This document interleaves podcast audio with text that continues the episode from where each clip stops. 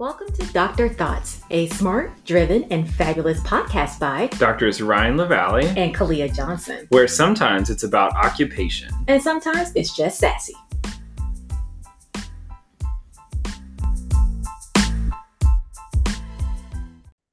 Everybody, and welcome back to Dr. Thoughts Podcast. It is everybody's favorite academic diva, Dr. Khalilah Johnson, and I am here with everybody's favorite tickle buddy. Tickle buddy. uh, you know, I said that, and now I'm like, um, I might need to roll that back. people know we have an intimate relationship, but now they're gonna think we have an intimate. Yeah, we don't. That's that's that's cool. I mean, we're good friends, but I don't, I don't know if we're we're tickle buddy friends. That's. well, I say tickle buddy because we enjoy laughing together, right? That's tickled buddy. Oh, there you okay. go. T- tickled, tickled buddy friends. Buddy. All right, I like that better. So there we y'all go. Know, y'all know who he is, Dr. Ryan Lavalley. But we are extra tickled today because we are joined with Dr. Karen McCarthy. What's up, girl? Hello. I just need to be invited to these tickle parties. I'm picturing like OS slumber parties and all consensual. All the sensory all equipment that's out there. Mm-hmm. Swings, you know. oh God, not the swings. oh my goodness. Well, y'all, Dr. McCarthy is Associate Professor of Occupational Therapy um, at the School of Health and Natural Sciences at Dominican University of California. She is also chair of the Psychiatric Occupational Therapy Association of California, a founding member of OTU, which is a collaboration for occupational therapy practitioners working with college students. She is chair of membership for the Society of the Study of Occupation USA. And if you haven't figured it out already, she's super funny. She is comedian extraordinaire. So super excited to have you on with us today. How you feeling? I'm not. I'm not. I, it's like eight thirty in the morning. We're gonna do comedy on Zoom. It's like a comedian's nightmare. It's gonna be great. I love you both. I'm but also, I mean, Karen is like my big sister in SSO because she just makes fun of me all the time and really keeps me humble and just puts me in my place left and right. I didn't know I was old. He said big sister. I was like, I'm taller than you, but we're about the same height. Yes. uh, yeah, I think we're about the same height. But uh, no, I mean, you can be one year older than me and still be my older sister. All right, big sister. I think you're definitely more than one year older than me, but well, I have an identical twin who's the same, you know, that's an OS and OT as well. So you got two big sisters. There you that's go. Right. Yeah. That's right.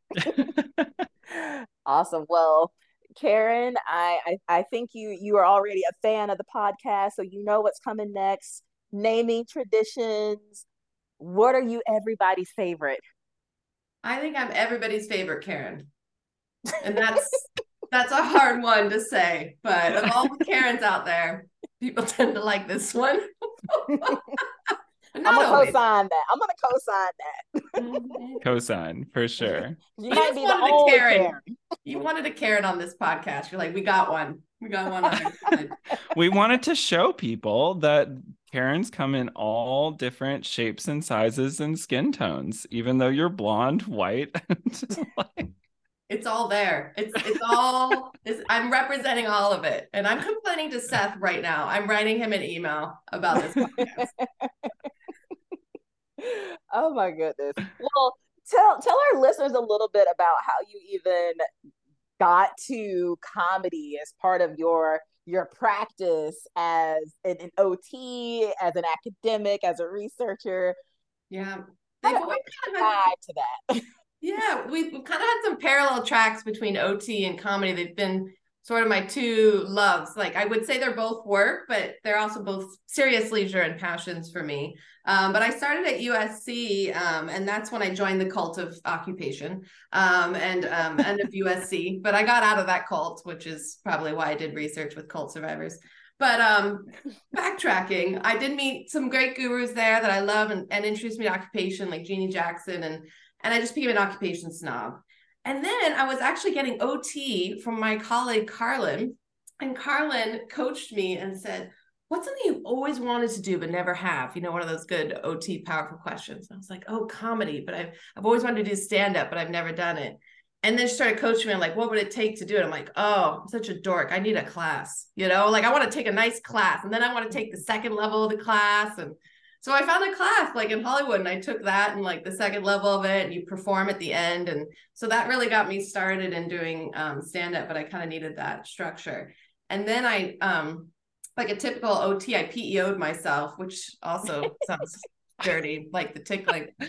And I, and I PEO'd myself. I was like, person, you know, great, you know, but I was single and I wanted to like meet somebody. And I was like, there's nothing wrong with me. Like, I'm great. Then I was like, occupation. I was a dating coach and I was like, I know how to date. I was like, I, there's nothing wrong with that. And then I was like, environment. Oh, I'm living in LA. Men don't want a commitment. I got to go. So um, I went to Ireland and that's where I started doing comedy and actually met my husband at a stand up club there. And I was also teaching in the Department of Occupational Science and Occupational Therapy with Jeanne Jackson in Cork. So that was coming together. And then I decided to come back to California and work at Dominican. Um, and I'm doing a lot of stand up now, mostly at wineries, which is my other passion is wine tasting. Also, really oh, hard. That's so uncaring of you. It's yeah. so uncaring wineries is like our embassy. This is where the Karens go, and we talk about everything. We problem solve with rosé, and um, so yeah, that's where I'm kind of at now. Is just doing comedy every once in a while, um, and uh, doing work every once in a while. That's it. Yeah, you did a wonderful comedy sketch at the SSO USA conference last year. Um, I was wonderfully uh, tickled we got the MC, Ryan being the MC. We are trying to shake yes. things up with the talent share. We're like, yeah. But you you came for OS and OT pretty hard. It was it was wonderfully honest, but also hilarious. well, I think you know, for me, like satire has always been something that I've used, and it's you know, it's it's humor, but it's also political. That like when you're able to kind of poke at some of the flaws and the insecurities, whether that's a profession or at yourself, which is why you see so much self-deprecating humor from comics. It's it's really it can be an opportunity for growth and transformation. And sometimes people don't want to hear it directly, but when they hear it in a joke or a story, it like hits a truth and they're laughing, but they're also hurt and they're laughing and they're kind of uncomfortable. so it's like sneaky criticism. Yeah sneaky criticism. That that is a really good way to to phrase that. It's like let me tell you about yourself and make you laugh at the same time. I once wrote um some comics with a student of mine, and we published in OT practice. And what's so interesting about those comics, it was in the May 2018 issue, is that we were making fun of OT in the and with these comics. And I never got any complaints about it. And I actually thought, I don't think they got it. Like, I don't think that they got that I was just totally ripping on our profession for being like reductionistic or like, you know, working with just parts of the body and kind of biomechanical and losing track of occupation. Like, it was pretty snarky, but I was like, I got no complaints. And I was like, oh no, they just thought it was cute. You can get it. Perhaps. I feel like Perhaps. there's a there's a question there of um how many people get the OT practice magazine in their mail and don't actually open it? oh yeah, that's true. Yeah. raise his hand on Zoom that you all can't see. I yeah. get it all the time. And I'm kind of like, how do I opt out? You can, uh, environmental friendly moment. You can opt out and only get the electronic version of OT practice. Um, okay, and then well, you can you know get it in your email and look at it. And there are some there are some good articles um, but i thought you would at least go through and like what i do with the newspaper right? You know skip past all the political stuff and just go right to the comics you know? I just and yeah. they put the comics at the end and i was like yeah the comic right now you're next to the horoscopes. Yeah. But also a, a really cool and refreshing innovative in, innovative if i can get it out right way to really be in conversation with that discourse, right? What are we doing in the profession um, that actually that paints us in a light that is counter to a Karen um, mm-hmm. through the wonderful comedy of a Karen. but no, so we'll we'll have to go through the archives and, and pull that one out um, and tell people to revisit it. Um, so mostly making fun of hand therapists bottom up, bottom like top, bottom, not tops and bottoms, but OTs work with tops and bottoms. Look at you bringing queer lingo into this podcast. Just the top to appropriating left half. and right. Yes. Oh my goodness, y'all. We we have been so inappropriate out of the gate, not even trying. but here here we are. Fine. Hashtag professionalism. But, uh, Absolutely. So my- Karen, what's like what's your content? Like what are you most often talking about when it comes to OT or OS in your in the in the discipline or the practice? For for comedy wise, like what's my Mhm. Yeah. Yeah, I've, I mean, I've only done the um two times we did stand up for the SSO conference. It's the only time I've done comedy about the profession. I think otherwise, like not officially, I'm just making fun in like class, you know, like a- as a teacher, I'm like poking jokes at things or being sarcastic about like that wouldn't be us, would it? You know, or you know, just kind of spinning that. And it's easy to make jokes in the class because the bar the bar there is really low. You know, they're not they're not even expecting you to be funny and then you have a pun and it's like amazing you know so that's that's not as harsh as like a you know an sso crowd who's like what is this Are they is she going to talk about us is she calling us out right now she mentioned john white by name oh my god what did she say you know that- so. So is So her joke talk- does her joke have citations? my joke does have citations journal citations. Would you like me to do like so we have you know i have little bits i have I- Yeah, give us a Yeah. bit. Ooh, we love a give bit. us a sample. Come on Okay. now. let's you know i'm thinking let's talk about the relationship between os and ot because that is a complicated one all right so i'm bringing to the stage karen mccarthy. Yes. No applause? Okay, no applause. Oh 8.30 in the morning people. I mean os and ot we've got a history though. You know we met in the 90s it wasn't really love at first sight. You know ot still pretends that os doesn't exist. You know playing hard to get for 30 years. I get your routine. I know what you're doing but oh, ot you've got quite the past. You know you were seeing a bunch of people back in back in the day before you met os you were you were sleeping with education psychology social work. But then when you met the medical model girl you were a hot mess. In in the 40s and the 50s you had a midlife crisis. You bought a sports car. You got bangs. You joined the cast of married to medicine. I mean it was a mess. Os we tried to clean you up you know remind you what about love the love of occupation 1990s was a new era ot swore i'm going to be a new person i'm going to focus on occupation but girl you kept sliding back into those biomedical dms be like, hey, baby, you up? Because I need more than passive range of motion tonight. That's our history. Rewrite the chapter. Willard Spackman. The people's history, the Karen's history of occupational therapy. Oh my Oh gosh. I Karen, feel I'm like, you know, there's a little bit of a theme of sex there. Oh, am I am I a sex comic now, Ryan? I think I think I'm you a might woman. be. Who said might something be. about sex? you might be. I know. I do It that. an ADL, so uh, appropriate for an OT. Did I ever tell you my joke that my sex joke? I have the same sex joke that I tell all the time. Like every year when I talk about sexuality in class, I always have the same one, which is it happened one time in class. My student Emilio, who's actually um, part of SSO, he goes, Yeah. "Wait, Karen," because in the sexuality class it was just like so many things, you know, it was coming up for him. He goes, "Can OTs work with masturbation?" And I was like, "I thought that's what hand therapy was." Oh my Favorite god. joke. What did the class do? Did they erupt? Yeah, it took a second. And then one and then I saw this is my favorite when one person's like, and then the, the student leans over to them and then yeah. Yeah. They're like Having that "Okay, oh got moment. I mean, it's interesting because that student now, you know, right out of OT school, they got a hand therapy job, starting salary $90,000 a year. I'm like, that's a $90,000 hand job. I'm in the wrong business. But you know, my friend, my other friend's in speech and language therapy, and he gets a hundred thousand a year. And I was like, but to be fair, he specializes in swallowing. So Uh, what are we gonna do with you, Karen? Look, what are your teaching evals like?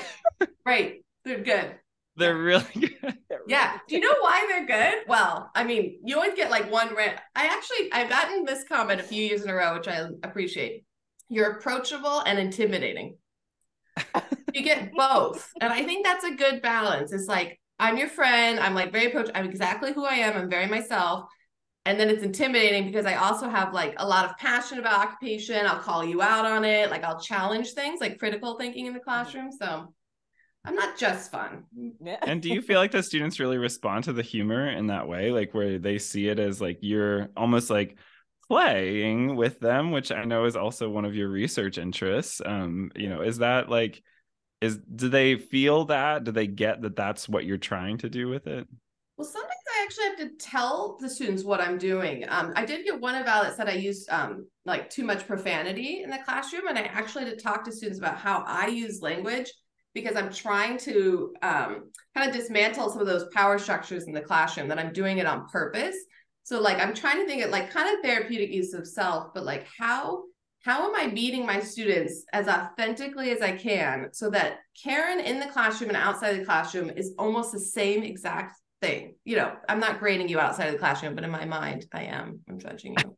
but, but there should I just feel like this professionalism construct, like I'm really trying to challenge because everybody in my class, like I could see that we could be that we're friends, that we're also colleagues, you know, and not just future colleagues. Like I'm learning from them and they're learning from me, and I don't have all the answers. So I really try and like bring as much of my personality to the class as possible. Yeah. Yeah, I appreciate you sharing that very much and like challenging professionalism and what we understand professionalism to be specifically, um, and really having that conversation with your students. So hopefully they were able to receive the type of inclusive environment that you're really trying to um, create um, for for them. Um, and I think that also speaks to the the OT practice article, right? Thinking about professionalism, but also what do we what do we count as what scholarship, like what science, and and really approaching the the content, the knowledge base in a very very different way. So keep pushing the boundaries, Karen. y'all, you look, y'all are good for that. Boom, clear not I like it when Khalilah tries to be a comedian. Yeah. wow, that was that was some good heckling right there. That was like academic heckling. Like, isn't that a nice thought? Yeah. That's, that's a different way of thinking about it. Hmm. I really appreciated the presentation that you just offered, but here's my paragraph of thoughts that oh. I think you should really consider. The worst. Yeah. Um, what, what's the male version of Karen then? Because honestly, Ryan, hearing you say that, everybody who I thought about was actually a male scholar. Oh, interesting. what is that? Is it like a Chad or something? Chad. A Chad or Brett. Yeah. Karen's usually married to a Chad. Like they're influencing mm. each other. Yeah. It's a it's a negative positive feedback loop. Sound, sound yes. sounds about white. Yes. Yeah. Did you say it sounds about white? Yeah. yeah, there's a pink polo, there's a rifle, you're on your porch and you're mad at people walking by. Yeah. But yeah. Not a pink polo and a rifle.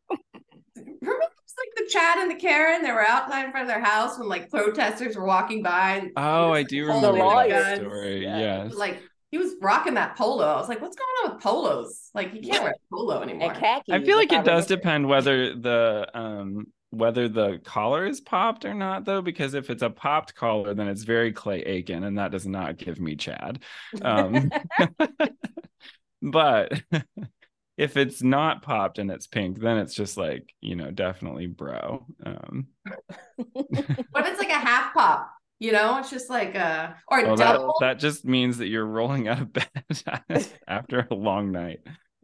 I think it pops when they get angry. Like it's that's how you know the Chad is upset. It's like in the wild, it like pops up.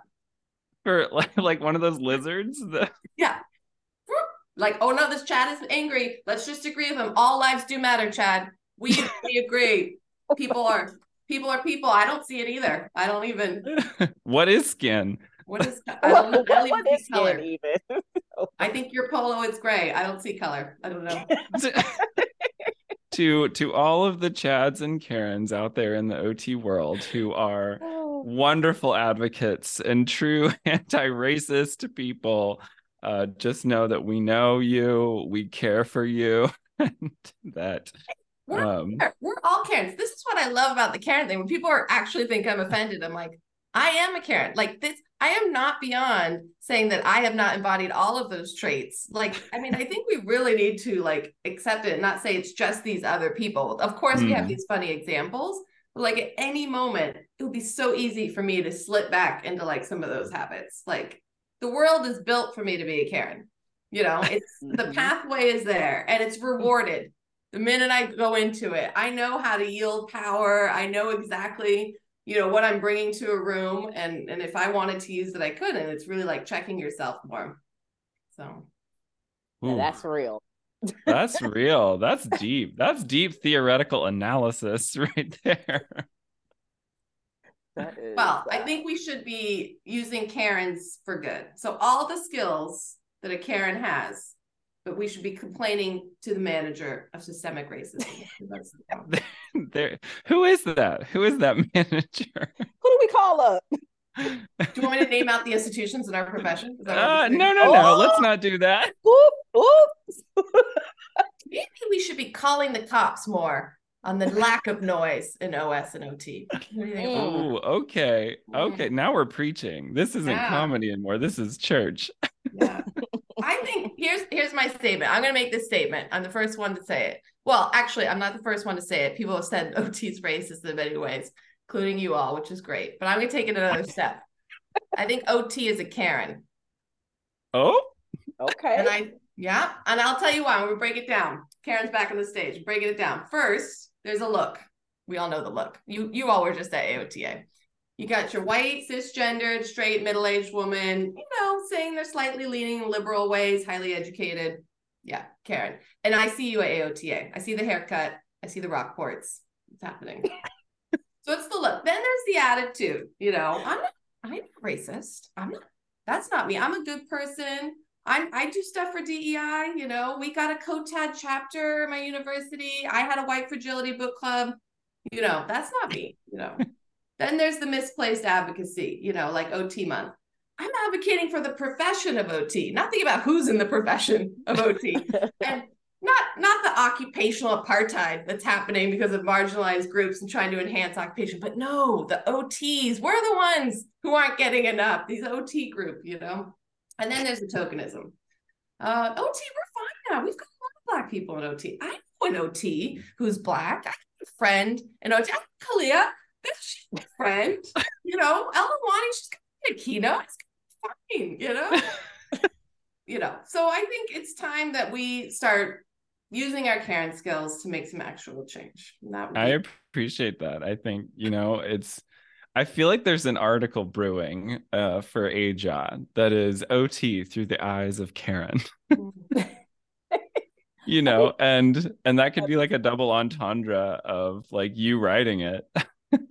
but also talking about all the things that you just talked about and if we could write an AJOT article that actually was like based in comedy that was also really well cited and researched yes.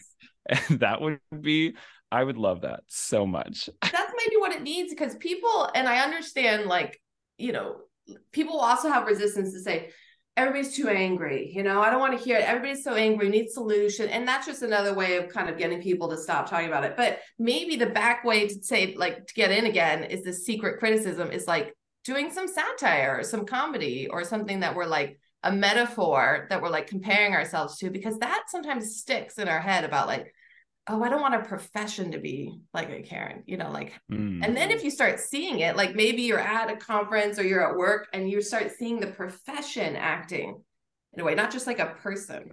Yeah. Mm, mm. let's do a a karen symbol or something Uh-oh, a gang. It's a gang sign. There's a lot Uh-oh. Karen symbol. We will not bring them up.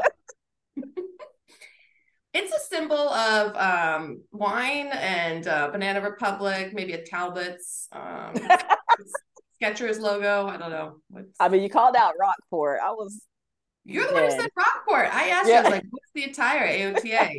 Skechers or Crocs? And you're like, Rockport. Rockport. Got, you got to be comfortable, you know? You got to be ready to run when the conversation gets tough. well, next year I'm sure there'll be some Birkenstocks because it'll be in Florida. Toes out, white nail Oh, polish. yes. Ooh, white nail polish. That's How about we just dress it like up? Like I was, because we were, my sister and I one conference, the SSO conference in Scottsdale, we dressed like SSO people, but they didn't know that we did. We went out Well- specifically shopping for it. That's the thing is like so when I was in college, uh, when I was an undergrad, I wrote I was like a an op-ed writer for our college newspaper. Um, and I wrote this whole satire um, article that was essentially based off of um, a, what is that? Not a simple proposal, um, but um, the the art, the very famous satire where he essentially says we should just eat babies. Um, but what's his name? John Smith or Something Um, like that. Yeah. yeah it's like a sim it's a simple proposal or something like that well I'll, I'll remember it later but essentially it was like this it, i think it was in ireland during the famine or something and it was like he was trying to say like we cannot take these horrible actions or whatever so i wrote like this um satire about our our core curriculum which was like theology philosophy all of like the morals and ethics and because so many people hated the the core curriculum and they just wanted to get their degree um, and so I wrote this whole satire about how we don't need ethics, we don't need philosophy. It doesn't impact me as an occupational therapy student. Like I don't need it. And I got called into the director of my OT program's office and was like, I I don't know where you got these ideas, but we need to talk about it. And I was like, this is satire. Nice. Like and so i think that's why you you have to be careful. And she was wonderful and like totally got it after we had a conversation. We're still good friends. Um but she it was like there were multiple people who like emailed me and they're like we don't agree with what you're saying. I was like good. I was being a dumbass. Like, um and i didn't I, I guess i i either didn't pull it off well enough that it was like satire enough or it was satire was so close to reality that we couldn't tell the difference which i think is actually called poe's law um of satire so Wow. There's some knowledge about satire here. yeah i had to do this whole deep dive because i was like why aren't people getting this that this is satire Well, one of the things with comedy that's tricky is that if you want to go darker or like kind of more scandalous with your comedy, is people have to know you and trust you first. So they have mm. to know what you're about and then know that when you're making that joke that you actually don't believe it. So I'm wondering if people who mm-hmm. know you got it and people that Yeah. didn't went, uh-oh. Yeah, that's probably it. Yeah, I, I always think back to that though. Whenever anyone says like, "Let's use satire," I'm like, "You better make it real satire." like And very. it's no fun to put the asterisk at the end that says, I do not embody any of these beliefs. It's called satire. Look it up. right, you know? exactly. Well, one of my friends at the time was like, "You should have just ended it with." And with, then we should all eat babies, and that would have like given the cue and the sort of acknowledgement to this other work that it was sort of based off of. Um, but I didn't, and so it goes. I still have that newspaper though in in my little archive of So, so. Karen, how how do you? So I, I- we've given some nod to how humor and satire shows up in the classroom, but you have actually mentored students in using it as a method in research. Can you talk a little bit about that? Well, I'm just, I'm currently uh, mentoring a student who's doing his OTD. So um, Johnny Rios Navarro, just want to give him a shout out. He's at Samuel Merritt University and, and he's looking at how to use humor and how humor is being used in occupational therapy. And for me, um, there's been a, a lot of publications about it, but I feel like it's really shifted. Like there hasn't been a lot for a long time. I know Anne McCrae um, had written some about um, the use of humor, and it's it's tied to therapeutic use of self. But um, for me, it's been a really powerful way to like talk with clients and relate to them, but also like move people from like stuck points. You know, like kind of like transition through things um, and using humor. Um, and also the way that humor is incorporated in our occupations. Like think about ways that we play. Like a lot of hu- like play can be linguistic play with like puns and and and plays on words and sarcasm and things. So um, I think those are important ways to think about how how our clients play as well. Yeah. And what is the capstone sort of expl- is it like is it a study or what how does it what is it doing? Yeah he's going to be looking at interviewing ots about how they use humor. And so Mm, and i think it's i think you know there are limitations to that because humor is not a one-way path. It's like an interaction. You know we're not going to get to transactionalism. Do we? Sit down. I was about to say. It's in between. It's a transactional they're transactional co-constitutive. Yes we, we just ruined the joke if we did a citation dewey et al 2006 I know, I was like, do we at all 2000? Dickie et al just to be a true academic. Oh my god, I said Dewey. Forget Dewey. That's that would be um like a prop comedy. He's more experiential, you know, like he would be like the prop carrot top comedian. He'd be like comedy by doing, like look what I got here. And then Dickie would be like comedy is between me and the audience. She would like be moving into the audience, you know. she'd be using a quilt metaphor She'd be stitching up there, you know, and be like Yes. joke, square one. we would be in stitches Dewey. But um, ching, one for Ryan. Oh, I see the Um, pattern of this conversation. uh, oh, Karen. Oh man. But you so you're mentoring a student, but this this also shows up in your own research, right? Um, specifically understanding play and how is how adult play specifically um is, is explored from an occupational science perspective. Yes. I'm studying adult play, which um, for my PhD in occupational science, which if you're gonna start a literature review, try not to put adult play into Google search. Ooh. or do, do. But then move on to the databases. That'll get you things. So but yes, I I I'm actually part of the P for Play um, collective. I'm I'm collaborating with them, and that's a um, European grant um, that is looking at um, play for for children. And there's eight PhD and OS scholars um, across Europe. You might have met some of them, and I'm kind of the tag along and like probably the troublemaker where I'm like, what about adults? What about us? Like, I think I think we're playing too. I don't think it just ends. Like, how is Mhm. that? How is an occupation like the most important occupation of childhood is play, and then it just just goes away? mm, capitalism Yeah, there's a lot about what what pushes play out. You know, yeah, Mhm. adult responsibilities, capitalism, stigma, embarrassment. So a lot of what I've been reading about is like embarrassment of play and how how we disguise play. So Erving Goffman and um, has actually written some about this as well. It's like how we like create excuses for play that are like society recognizes. Like I'm not I'm running in a speedo for this Santa marathon because I like doing that. It's for charity, you know. Mm. Oh, that's that's a funny example. We had a we had a nearly naked mile at my university for charity. yeah, it's fine, right? So it's like Yeah. like adding a little bit of those alibis is what they call it of like i'm Mm-hmm. not just playing because i'm immature or you know so i i think play i think there's a renaissance of play happening and and of course there's all the different you know groups of people some people have more barriers to play um and more stigmas and stuff depending on culture access to play finances um but yeah i think Yeah, I think there's like a reclamation and and liberation in that. Um, and I, I think like when you were talking about adult play and Googling that, um, you know, I was thinking about in at least in the queer community, particularly like in poly groups or in people who are a bit more open in their sexual relationships, that that's often the language that they use when they're not like looking to date, but they're looking to have sexual experiences with other people. They say, "Do you want to play?" Or if you're talking to a couple, they might say like, do, like yes, we play together with other people, you know, or something. That that's like very much the language that they use, and Mm. and I think that there is a, it's a pushback on those sort of rigid social norms of engagement and like liberation and pleasure and like feeling things that feel good that are really rooted in this like Victorian like don't show your ankles sort of mentality.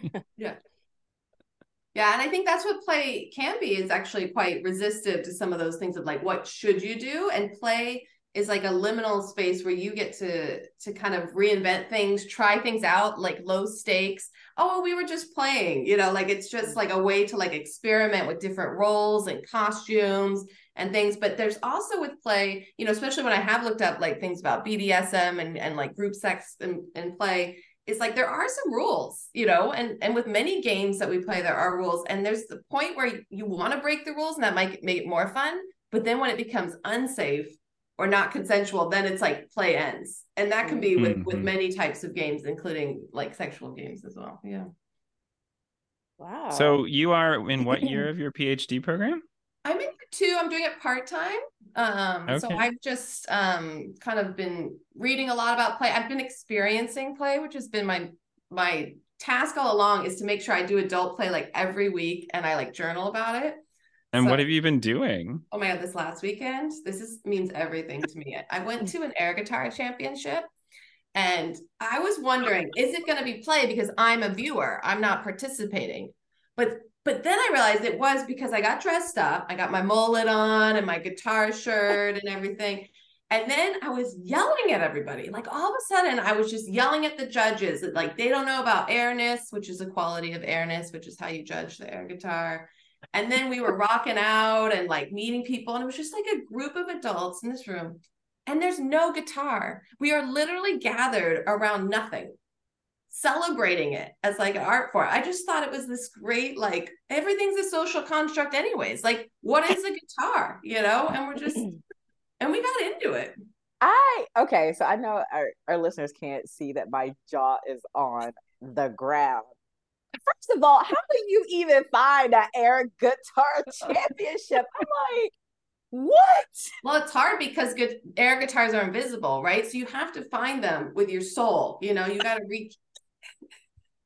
Do you know what air guitar is about? It's about world peace, everybody. I stop you laughing. This is serious. Because if you're holding an air guitar, you can't hold a gun. And this is what we need to do. We need to get around these playing together around nothing. Free birds That's what I'm saying. Oh my let god! Me, if you can't hold an air guitar, you can't hold a gun. It's impossible, right? That's a t-shirt. That's a t-shirt. Make air, not war. It's an international competition. It's and it's international. Okay. It's a, there's a world championships in Oulu, Finland. It's a pilgrimage I need to make. But this is what's happening is that people think adults don't play, and you find these pockets of people and I'm not saying play can't be serious too. They're serious about it and it's fun. Like there's no way that's not suspending reality and for the process of it and being spontaneous and whimsical and you know and creative and and I think it's different than leisure, you know? So mm-hmm. yeah. But. And what what's the difference?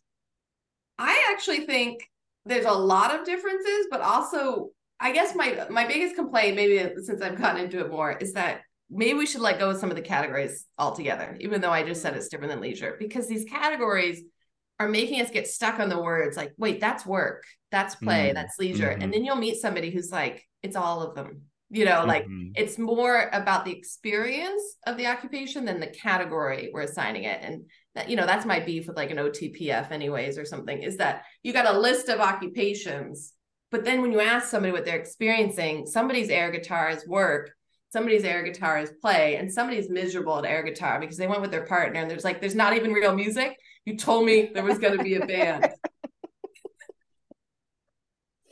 oh my goodness what do you two do for play what's your play I... oh god that's a horrible question to ask us yeah i'm like uh uh, you, uh, you see, I'm shaking my head. Like I, I, play with Nova. I guess is that is that considered play? Like engaging in pretend play with my toddler. Um, I I don't know that I engage in any adult play, um, or I guess any adult play that is not in some way aligned to sex. I guess, but yeah, I need to find. That's how you got Nova. If, apparently. Is that how that works, y'all? Alleg- allegedly. allegedly, it happened. yeah, and some people it's like, is yeah. it play if, if, you're playing with children? It's more about your experience because maybe sometimes you are being very playful and you're getting into it, and other times you're like, it's just for them, you know, and it's not if you could do it just for yourself, like what would that that look like? And and I think it's hard for us to make time for play. Yeah. I think so. I think so. Mm-hmm. I mean, I think I, I did irritate her yesterday because we, you know, we are playing with food and I'm pretending to make soup. And then I got very serious about the ingredients. I wouldn't let her just put her raspberries and oranges and lemons, but also like an eggplant in there. I'm like, no, that doesn't go. You know? Yeah. She's like, you gotta work on your uh, yes yeah. and there, Khalilah. yes. That's, a, you know, that's an improv strategy. Picks yeah. it up and is like, no. Then I'm just like, okay, well then I'm not gonna eat at your restaurant. So and that's when play ended. Yes. Somebody got too into the rules and it stopped. That's funny. Yeah, I was worried I about think... how you know our pretend soup was going to taste, you know. yeah it's an interesting uh, like thing to talk about though like parents playing with children because we're so often like having a second uh, ulterior motive to the play where we're like trying to teach them a developmental skill or like trying to move them into understanding the world better and um sometimes like i i had my nephew once sort of just like get tired of me playing with him because it was like it ended up like challenging him too much and it wasn't play anymore because i was just like trying to teach him too much. You know i thought it was fun. I was like creating fun things and it was just like no, no no this is too hard. Like even though it's fun or imaginative or like creative and critical thinking it was just like it was clearly with a different purpose than just like pleasure and enjoying it. Um mm-hmm. so it's it's interesting to think about how and uh, Ruth Humphry always used to say this: we have to let kids be kids. Um, you know, kids are not adults in adults in preparation; they're they're kids. So let them play and be as children as they are. Um, and that's a big movement, and like for the P for Play group that that I'm part of is like play for play's sake. You know, that thinking about and especially in OT, like it's play for something. Like if the intention is like social skills or motor skills or development, but it's like but play itself is the occupation. And so if you're really like occupation centered and focused, it's like what we're just doing. We're doing the play right now. Yeah. Mm-hmm. yeah I think I play I well I love my work and I do find a lot of like playing happening when I'm like out in community like thinking through ideas or even working with like doc students and like playing with the theories and like you know or teaching in general just like being able to like be a little bit performative or like walk in in heels or something you know? And so playing in that regard um, i think is is a place that i play. Um, i would say in recent years i haven't played as much but i also have a friend group who loves structured play.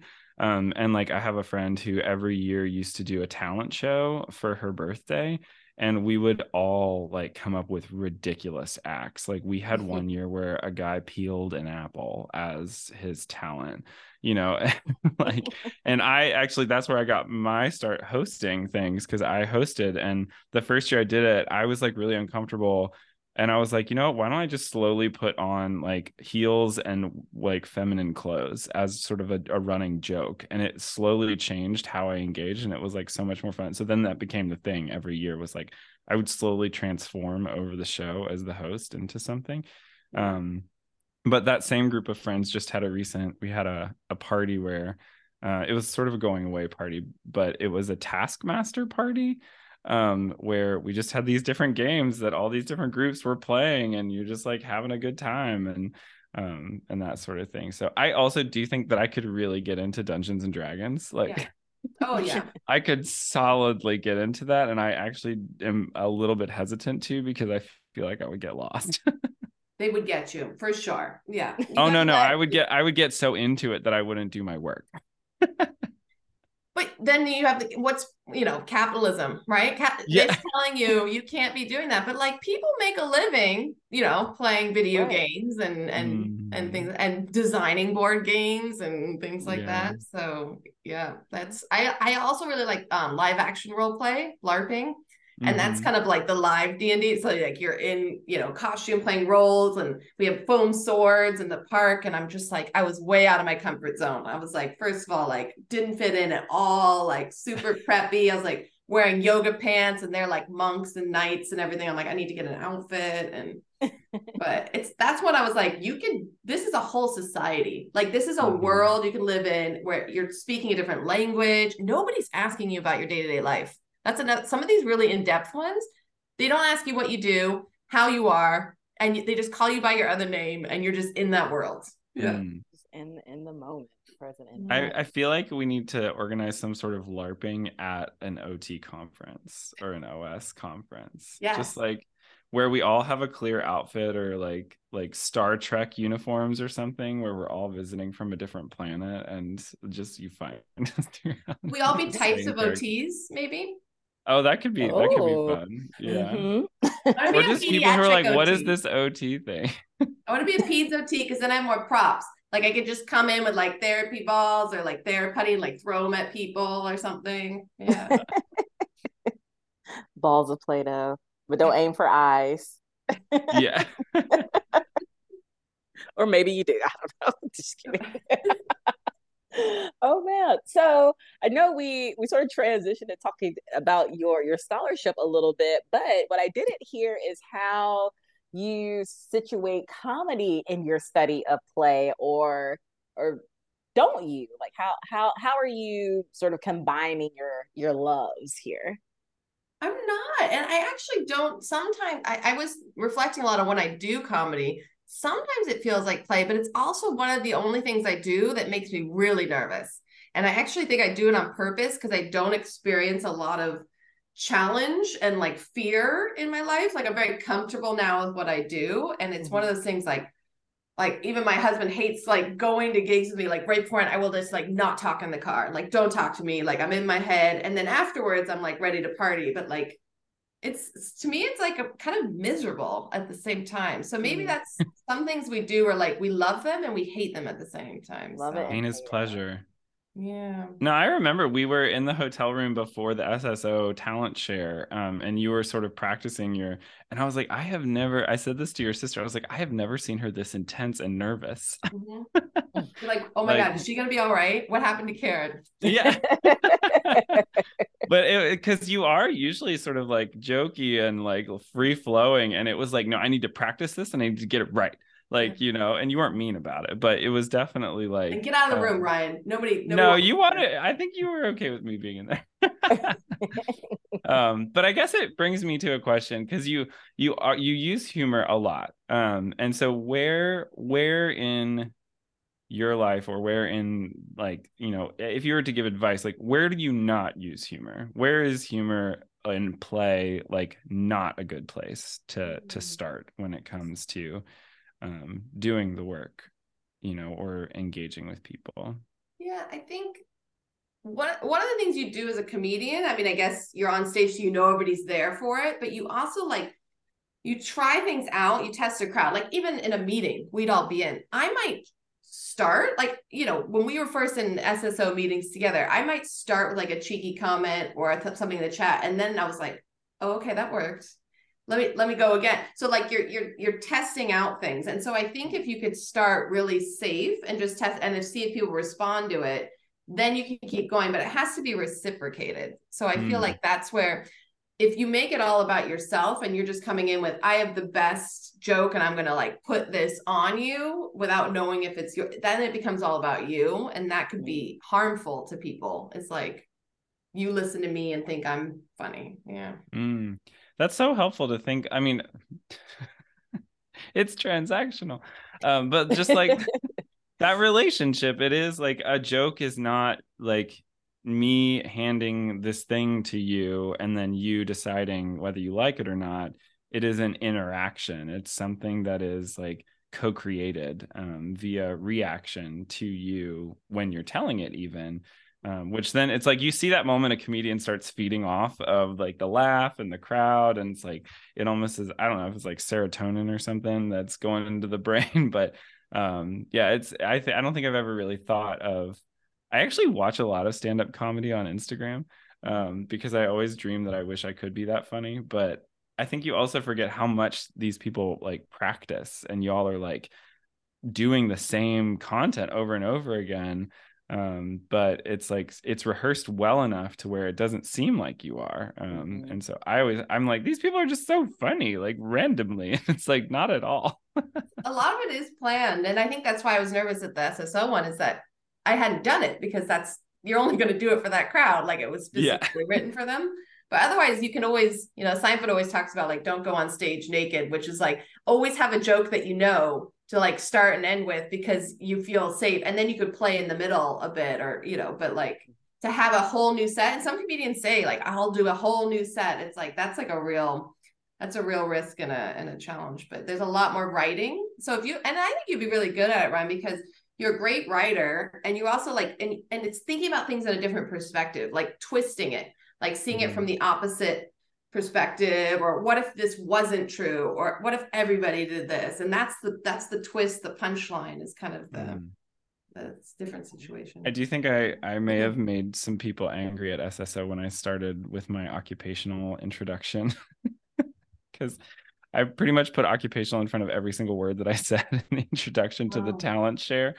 Um, and I think it was funny for like the first two sentences, and then everyone was like, "Okay, you're just really grinding into us right now." and I and then like, I did oh. jokes about different occupational whatever. Yeah. we so learning, learning how to how to end the comedy is also a talent you gotta have a closer. Well, there's a structure, you know, like if you actually analyze it, just like structures to poems or songs, there's there's kind of like a chorus and a structure to things. And and you and sometimes breaking that is the funny part that like somebody didn't realize that you're just you turned it on its head a bit, but mm-hmm. it's easy to play by the structure a little bit more. People feel familiar with it. Yeah. Mm. Yeah, I don't know. I'm kind of feeling there's a comedy as scholarship sort of presentation in your future at a SSO. Hmm. And everyone will just show up and be like, So, do we just get to hear you do a comedy sketch for 15 minutes? and then it's just like a workshop where I'm like, You're workshopping my bits. Like, I need, yeah. I need help with this one. And then I get out of it. I'm like, Thanks, everybody. Yeah. Joke's on you. Okay, we're all workshopping. OT's a Karen. Okay, you take how they look. You're gonna take how they act. You got white tears. Who's in the back up? You gotta get, get some more on that. Oh my goodness. Not white tears. Stop your crying. That's the that's the topic. Get get back to the writing. um, so what what has been the biggest lesson you have learned since taking up comedy. Oh, my gosh, what is the biggest lesson? Um actually this this might sound the opposite of what you think, but um everybody's rooting for you uh, in most of the time and like you think it's going to be hard like th- people are going to hate something they're just wanting you to do well like the majority you'll get one person who maybe does it and nobody likes that person it's people are there to support you they believe they want to hear your perspective like I don't really when I go up and I talk about political things or bigger issues, I try and bring myself into it. So it's like people are actually interested in what's true like for you and they want to hear what you think about it and they don't have to agree or disagree. So I think that's like being yourself, you know, and, and authentic to what you feel, but also like recognizing that people in general are rooting for you and and w- are so horrified to think that they would never do the same thing. Like, how did she even get up there? Like, like it's some, like I'm some kind of saint. And I'm like, I'm I'm getting paid, people. Like this isn't like a like a charity gig. It's like, oh, what you do. That's so hard. And you're like, it's 15 minutes. I know, but yeah, and I got paid usually in cases of wine. So that's from the from from the Karen Embassy. The Karen yeah. Embassy is great. yes. Lisa and Carly, they're my stand-up gurus. They organize all my gigs at wine. These are nice wineries. And they don't know what to do with me there because I am a bit put, I'm poking fun at the wine tasting crowd. And then they're kind of like, she one of us? She not one of us? She knows the wine terms. Yeah. She's also making fun of us. I feel like uh, NFTs are like as, to crypto bros as wine cases are to Karens. this is like this is your currency. This is what you trade in. This is what you get excited about, and but it doesn't really have any value. I'm I'm very offended. I mean, to say that wine is no value. I mean, the history. We could get into what wine tasting is. I mean, yes, the notes of privilege and oh. power. Oh, oh. it's true because wine tasting is one of my favorite hobbies. And once in a while, my sister and I are like, I think we're gonna have to stop if we think too critically about this one. Like, let's not, because they're like, and then this land, you know, Don Julio, whatever, um, found this land. You're like, found it. Oh, okay. And then just, Just found planted Cabernet. Okay, sure. That's that's exactly what happened. I'm Yeah. sure. That was a great expedition he had, and I'm glad it was available to him. That's so nice. I'm sure you're paying them back in nice fine wines. Oh, you're not. Okay. All right. Never mind. well, Karen, where where can people hear you and, and go see you perform? On this podcast, they're hearing me right now. yes. Just rewind it, listen to it again, so the viewership goes up. Um, yeah, so I'm in the the Laugh Cellar, so it'd be at Laugh Cellars in Sonoma County. And I just kind of do um, comedy around here. Sometimes out in Palm Springs, they'll fly me out or something, so that's nice. Um, oh, but I keep it pretty local to Sonoma County. And um, other than that, uh, just hear me in my own lecture. You want to become an OT student? We're recruiting. You can. Do you have any social media for your like comedian role? No, No. no, elder millennial here. I'm just because I can't. I can't have a whole nother career. Like if this. If it was ever to take off, like OT is really my passion and and, and Mhm. OS, and I'm doing my PhD. Like this is a nice like side gig for me, but like I can't I can't pursue. Yeah. It takes a lot of hustle to do this full time. Yeah.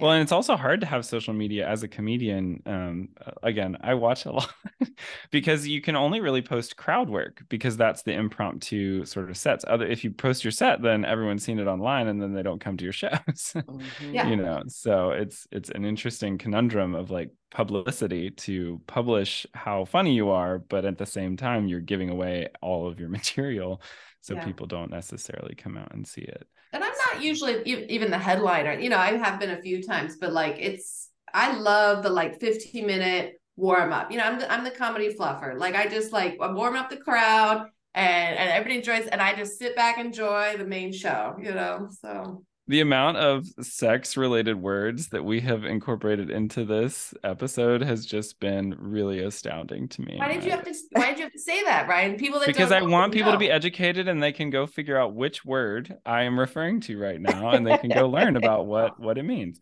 fluffer is a Um, handy word. So in many ways. Um so Karen, thank you so much for for coming on the podcast and giving us such joy and laughter and the smiles here um, at this time of year. Um, do you have any final words for our listeners or advice for the OT practitioners or academics out there who listen to Doctor Thoughts um, as avidly as you do?